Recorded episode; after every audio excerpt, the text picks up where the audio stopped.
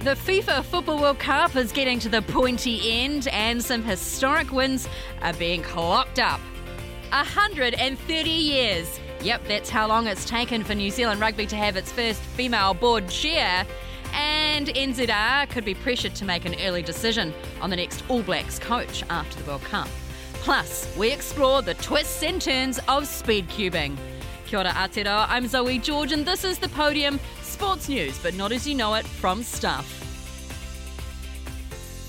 Well, the excitement is slowly ratcheting up as we are down to the last eight in the FIFA Football World Cup. Our World Cup reporter Phil Rollo has been watching as some of the historic records are broken. Kia ora, Phil. Welcome to the podium. Let's talk Morocco first. Yeah, Morocco, the underdogs. Uh, the, there's always some shock results of the World Cup, but there's usually always a team that goes pretty deep into the tournament that you don't expect it to be. I don't think too many people would have expected Morocco to get as far as they have. They've knocked out Spain, one of the the pre-tournament favourites. You know, Morocco is the first Arab-speaking nation to make it through. Well, I think the interesting thing, yeah, is this World Cup is being held in Qatar. Obviously, the host nation did absolutely terrible, um, and so yeah, I think they might get the support from from the region and you know, if they can create a like a home crowd sort of atmosphere, you know, maybe that could be the key to to getting a win against Portugal. Mm, wow, exciting times!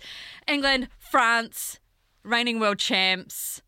Is England going to win? This is actually the toughest one to pick for me. I think of of yeah, of all the games, there's sort of like a clear favourite. This one, I I think it could go either way. France have Mbappe, who's you know arguably the best player in the world at the moment. He's so electric. He's the top goal scorer at the tournament. But I think England actually have a really well-rounded team. Um, and Jude Bellingham, the 19 year old midfielder, has been sort of the breakout star of the World Cup so far. 1966. Was that the last time England won the World Cup?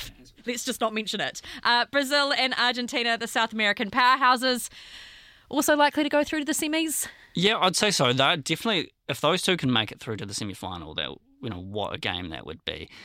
Brazil have just been unbelievable at this World Cup so far, and they're dancing. After all their goals, they do incredible um, dance celebrations, and even the coach was involved doing a little pigeon dance on the sideline. So that's what you want from Brazil. You you want them to play with all that flair um, that's synonymous with with Brazilian football.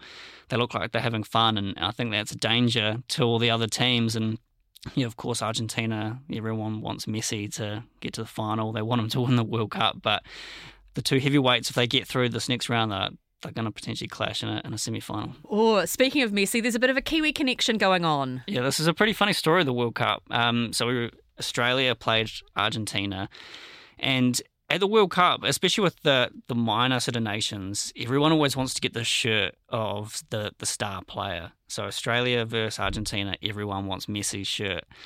Cam Devlin, who um, spent a couple of years at the Phoenix, he didn't play a single minute for Australia during the World Cup. After the game, he noticed none of his teammates had gone up to Messi and asked for his shirt yet, and he thought, well, why not try my luck? He asked Messi. Messi said, sure, I'll meet you in the tunnel after the game. And then, yeah, FIFA released the footage of a, a fairly sheepish or nervous looking Cam Devlin swapping shirts with, with Messi. Um, and the crazy thing with this shirt is it was Messi's thousandth, one thousandth professional game. He also scored in it. That shirt, to me, I think would be worth millions of dollars. I think Cam Devlin has his retirement fund sorted. What a great story. I love these stories. Phil, thanks so much. More action to come in the FIFA Football World Cup. We'll chat next week. Paul Ifill is a former Phoenix and top flight British footballer who's also played for Barbados. He joins us now from Masterton. What's your take on the World Cup and what stood out for you in the competition so far? I think I think it's been great. Um, you know, we're up to the quarterfinal stage. Um, for me, you know, this is where it gets really exciting. The group group stage is, is cool when you get games every day. There's been a few upsets, but I think this is where you get the the cream of the crop. Um, you know, I'm looking forward to all of those those quarterfinals. I'm expecting a couple of upsets. Uh, I'd like to see Lionel Messi go all the way and Argentina win it. I don't think they're quite good enough. I don't think the rest of his supporting cast are quite good enough. Um, and I expect the Brazilians to maybe take it out. Interesting that you talk about Messi, and we've also got Ronaldo in there as well, but he's kind of struggled to hold it together. Uh, is his behaviour tarnished his reputation, and is this the end for Ronaldo? Yeah, I don't think it's quite the end. I think he's going to carry on for another couple of seasons. Has it tarnished it? It has right now. I do think we'll look back in 10 years and he'll still be regarded as one of the best. I look at what happened with Zinedine Zidane when he, the, the famous headbutt in his last ever World Cup game. And I remember at the time everybody said he's tarnished his legacy. Oh my God, it's going to be, you know, there will be so much fallout. And yet 10 years later, 15 years later, everybody's saying he's still one of the greatest of all time. And, and what a way to go out. And he shouldn't have disrespected his sister, blah, blah, blah, blah, blah. So uh, at the moment, yeah, it's, it's hot, hot topic, but I do think um, it, will it'll die down and he'll go and play his last couple of years out and, and people will forget about it. It's, it's really exciting right now because I think you've got Camp Messi and Camp Ronaldo and Messi would never do this, um, but but Ronaldo clearly would, and I think that's why a lot of people like Ronaldo because he, you know, he doesn't sit on the fence. He says what he wants to say. He does what he wants to do. Um, and I, am Camp Messi, but that's maybe my personality, um, unfortunately, or fortunately. I don't know which way you look at it. Why are you Camp Messi? I think Ronaldo is is ridiculous what he's done, his numbers, but I think there's other players that can do some of the things that Ronaldo can do. Whereas when I watch Messi, he does things in games where I'm like, I don't even know what that is. I don't know how he just did that.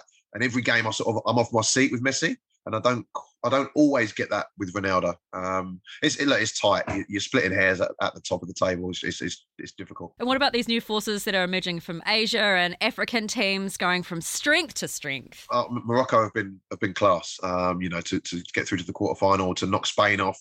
Um, you know, Spain were many people's favourites. Were playing great stuff, and Morocco proved that you don't always need to have the ball um, to be able to win a game of football. You know, I think their possession stats were pretty low. Uh, you know, Spain outpassed them, kept the ball, but ultimately the game is about putting the ball in the back of the net. And uh, when it came down to penalty, Spain couldn't do that, and and Morocco did. And and and what was quite funny was the guy who scored the winning penalty was actually born in Spain and, and turned out for Morocco. So that was uh, that was a little bit spicy, uh, spicy way to finish. But hopefully they can they can go on and become the first African team to make a semi final. Do you think that um, this World Cup's captured the attention of people that you know we're as excited about this World Cup as we have been?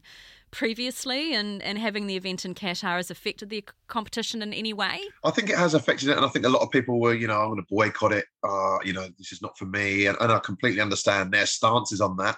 Um, but I, my stance was, it's been awarded. Nothing's going to change from now.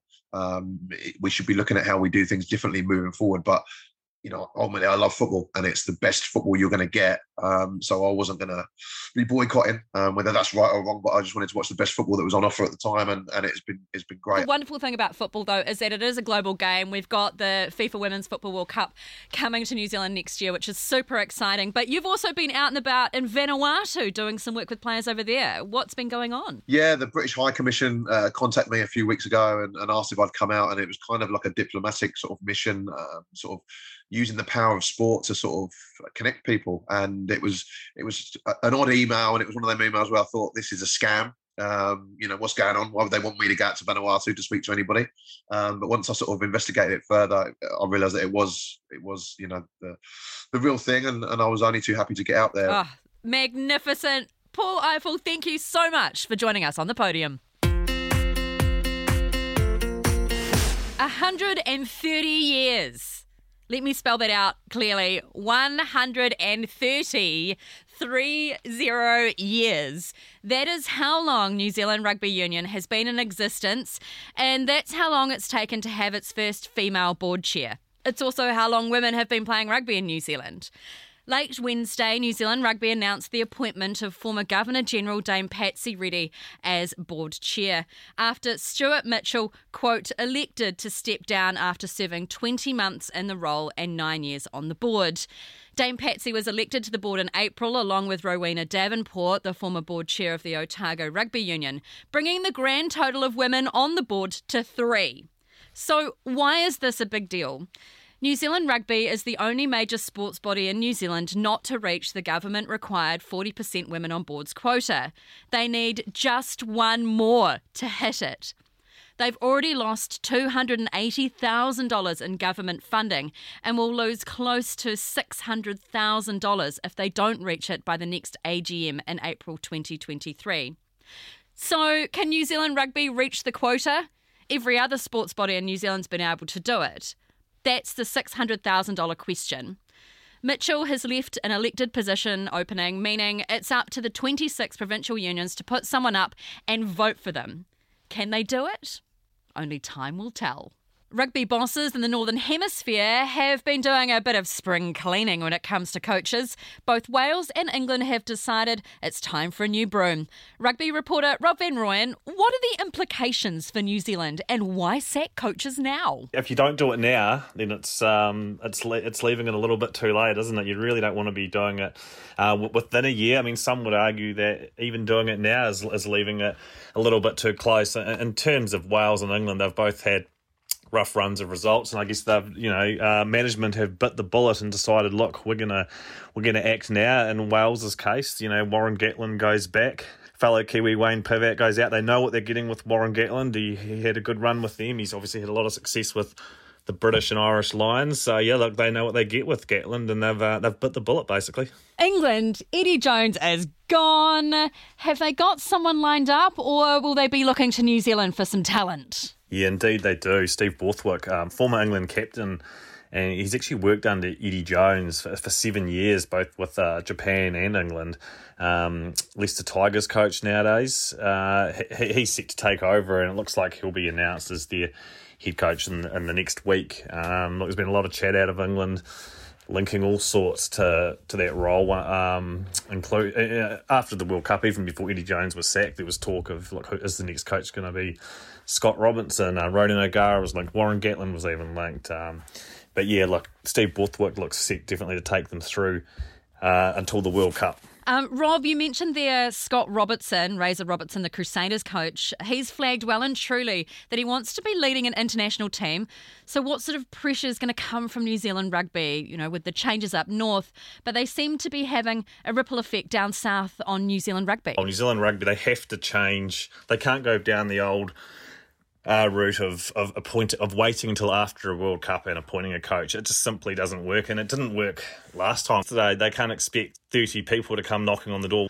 The timing of it just doesn't work. You need to be doing it before the World Cup. So essentially, you know, New Zealand rugby, if they don't want to lose candidates like Scott Robertson and Jamie Joseph is another one, um, him and Tony Brown are are keen to have another crack at it, no doubt about it. So if they don't want to lose those candidates, they're going to have to appoint, make an appointment, do the appointment process at some stage next year, probably you know halfway through the year, kind of thing, before the World Cup. These these guys can't wait. They're going to get other options and offers and they can't just wait around until the end of next year because you know if they don't get the job, they um if, if, they miss out on the All Blacks, for instance, then what? So yes, we know Scott Robinson's contracted to the Crusaders till twenty twenty four, but there's that out clause. If he has to wait, he's not for the All Blacks job. He's not gonna. He can't wait around till after Christmas. And is there any sniff that New Zealand Rugby is listening that they might move earlier? Yeah, I think there. I think there is. I think there's the, the there is some growing noise and some uh, yeah, a bit of an inkling that it's going to happen. Potentially, like, potentially stay tuned even in the next couple of weeks for some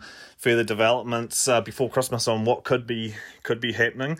Um, I think I think they realise that they have to they have to do this. They can't and um, they can't wait around. Um, look, it's a, it's it's a tough one no matter what. I mean, if they, uh, I mean, this obviously would create. Uh, the possibility of them appointing someone else other than Ian Foster uh, beyond the World Cup, and then Foster could potentially guide them to a to a title. Um, look, that's just the way it is. They, they, again, as I said before, they have to bite the bullet and uh, give give these other guys a, a crack. Otherwise, they're going to be gone. Cricket season. Isn't that right, Stuff sports journalist and resident cricket fan Ian Anderson? It's always cricket season. Love cricket. Let's start with home soil action with the White Ferns in Bangladesh. It was a clean sweep for the Ferns last night with the T20 series, winning by 63 runs. Lea Tahuhu, player of the series. Yeah, obviously the lack of a New Zealand contract doesn't seem to bother the uh, the veteran pace bowler.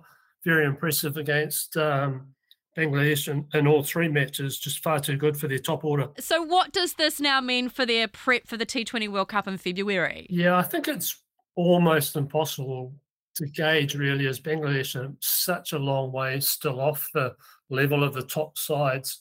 You know, it's game time for the White Ferns, but really not too much else. I mean, the tried and trusted have done well. Tahuhu, Amelia Kerr, Sophie Devine. Um, the young spinners continue to develop nicely, but Georgia Plimmer and Rebecca Burns haven't taken their chances yet. Mm, and we've got the ODIs starting Sunday at the mighty Basin Reserve, my favourite spot. Win the toss and bat or bowl first? Batting first is probably likely, as it guarantees you as close as possible to, to getting 50 overs in of, of one format. Mm, yeah, they need some game time. Uh, and don't forget that the Super Smash starts in a couple of weeks too, which will be great preparation for the White Ferns when they head into that World Cup. Um, let's go international now. England versus Pakistan. What is going on? What are they doing differently? Yeah, the aggression in their batting is, is the major thing, I guess. No one has scored at the run rates they're producing in Test cricket history, really. I mean, Brendon McCullum and, and uh, Ben Stokes have turned Zak Crawley from the edge of Test cricket wasteland into a dynamic opener. Joe Root Root's batting left-handed and reverse sweeping bowlers. And, you know, it's not even really a continuation of what they did um, against the Black Caps early on this year. It's uh, it's an acceleration, really. And obviously, also there was that very generous declaration against Pakistan in that first test because as McCullum says, they don't fear losing. Don't fear losing. Um, is it a totally different team? Has it, they've got the vibe going? Can they be, you know, Test champions? It's all about the vibe, isn't it? Hold on, no, that's Australia, and that's not England. But um, and do you think other nations will follow the lead of Brendon McCullum as coach and Ben Stokes? Well, I think this is one of the interesting things too. Is it, it's we're reading a lot of articles from the UK Juno saying this is how this is changing world cricket, how it can mm. save Test cricket, which I, I, am never sure always needs saving, and yet no one else is playing like it. Um, you watch the Aussie versus the West Indies today in the second test, it'll be a very recognisable, very recognisable form of Test cricket as we know it, Captain. Mm. Um, and, and I can't really see a black cap side featuring you know, Tom Latham, Devon Conway, and Kane Williamson in the top order under the mm. guidance of Gary Stead following suit in Pakistan later this month. That would be a major ah, surprise. Oh, well, yes. Interesting times. Yay for cricket. Thanks so much, Ian Anderson. It's rather hip to be square. Go on, groan at my terrible pun. Just ask the competitors in this weekend's New Zealand Speed Cubing Nationals, an event sanctioned by the World Cube Association. Yes, it's a thing. But what exactly is speed cubing and is it something everyone can do? Competitive speed cuber and soon to be international speed cubing commentator, whoa, that's a bit of a mouthful, James McDermott We'll be in Auckland for the Nationals this week before flying off to the first ever Oceania Speed Cubing Champs in Melbourne next week. James, welcome to the podium. Hi, great to be here. Is it like a Rubik's Cube? Yeah, yeah, definitely. So we use um, puzzles that are like the classic Rubik's Cube you're familiar with, but they're made to, I guess, turn a bit faster and be a bit easier to solve quickly. And what's the fastest time? Um, so the fastest time that anyone solved the classic 3x3 in in a competition is 3.47 seconds. How do you commentate something that fast? And they're off and they're done. yeah, pretty much. So for a solve like that, you wouldn't be able to see too much. I guess um, when you've been doing it for like, you know, a few years, like uh, most of us have, you can see a bit more. But um, most people will be solving in sort of around like 8 to 15 seconds, something like that. So you've got a bit more time to commentate in that sort of in that sort of time frame. Wow, I mean, it takes me days. I don't think I've ever solved a Rubik's cube. So, what what are some tips and tricks to trying to solve one? Yeah, I mean, I guess most people um, who go to our competitions, they probably didn't figure it out themselves. Most people these days would just look up a tutorial on YouTube or something, or they even include instructions. I think in the box the Rubik's cubes come with these days, and I think anyone can do that with just a bit of time and practice, really. I mean, are speed cubers athletes? I don't know. I don't think it's a very physical thing, which I think athlete sort of uh, implies. But um, it's definitely a similar sort of thing where you know you're you're practicing for hours and hours and really just working on improving this one skill. So it has a lot of similarities, but I wouldn't use that term personally. Well, good luck through all the twists and turns. And that's the podium. I'm Zoe George, and on behalf of our guests this week, producer Jono Williams and Philippa Tolley, and audio editor Connor Scott, thanks for listening. You can get in touch with us. Email the podium at stuff.co.nz. Who's going to win, France or England? Oh, come on, England. 1966. You can do it. we'll see you next Thursday. Ngā mihi, go well.